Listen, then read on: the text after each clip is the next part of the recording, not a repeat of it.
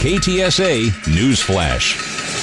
New Braunfels officials releasing video that shows a black man tased after he was pulled over for dirty license plates. Video of the traffic stop in January shows a New Braunfels police officer pointing a gun at Clarence Crawford as he orders him to put his cell phone down.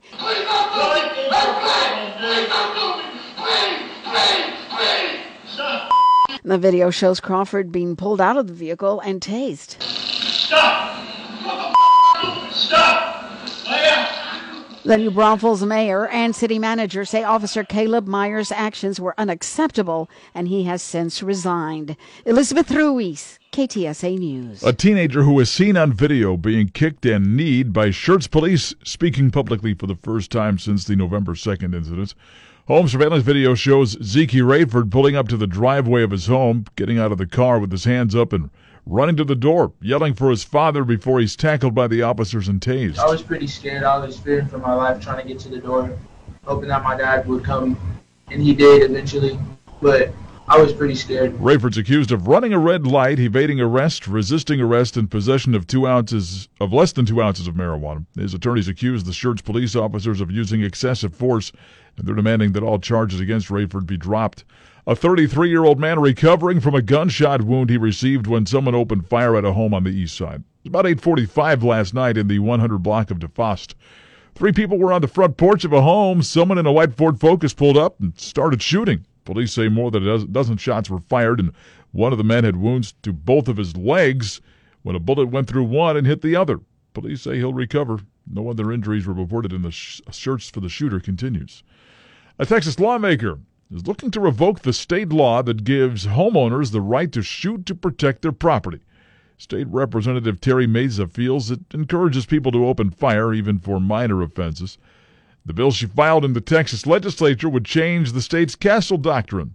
It has already drawn a swift rebuke from gun rights groups. The NRA says Texas should instead expand property owners' protections against lawless looters and rioters. Texas, one of four states where pharmaceutical giant Pfizer is launching a pilot delivery program for its coronavirus vaccine. Pfizer will test delivery in New Mexico, Rhode Island, Tennessee, and Texas to address challenges in distributing the vaccine that requires extremely cold storage. Results announced by Pfizer a week ago show the vaccine developed with German drug maker BioNTech is 90% effective in trials.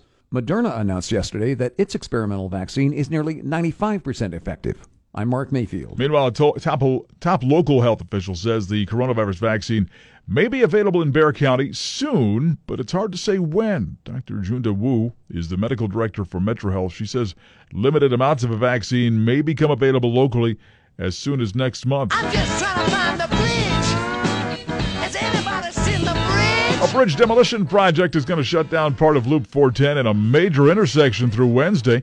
Two main lanes of Loop 410 are going to be closed both directions between Culebra Road and Ingram overnight during the demolition. The intersection of Loop 410 and Military Drive will also be shut down for the duration. TxDOT says drivers should find an alternate route and avoid slowdowns. San Antonio Board of Realtors reporting robust home sales in the city last month compared with October of last year. SABOR reporting nearly 3,500 homes sold in the Alamo City in October. That's a 20% increase over October of 2019.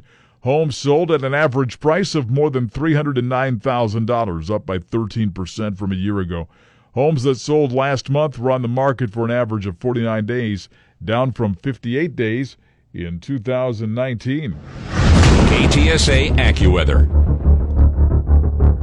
Plenty of sunshine and pleasant today with a high about 76, then clear tonight down to 41 in the hill country, 47 along the Riverwalk. Mostly sunny tomorrow, high again 76. Thursday, some low clouds to start, then becoming partly sunny, high 78.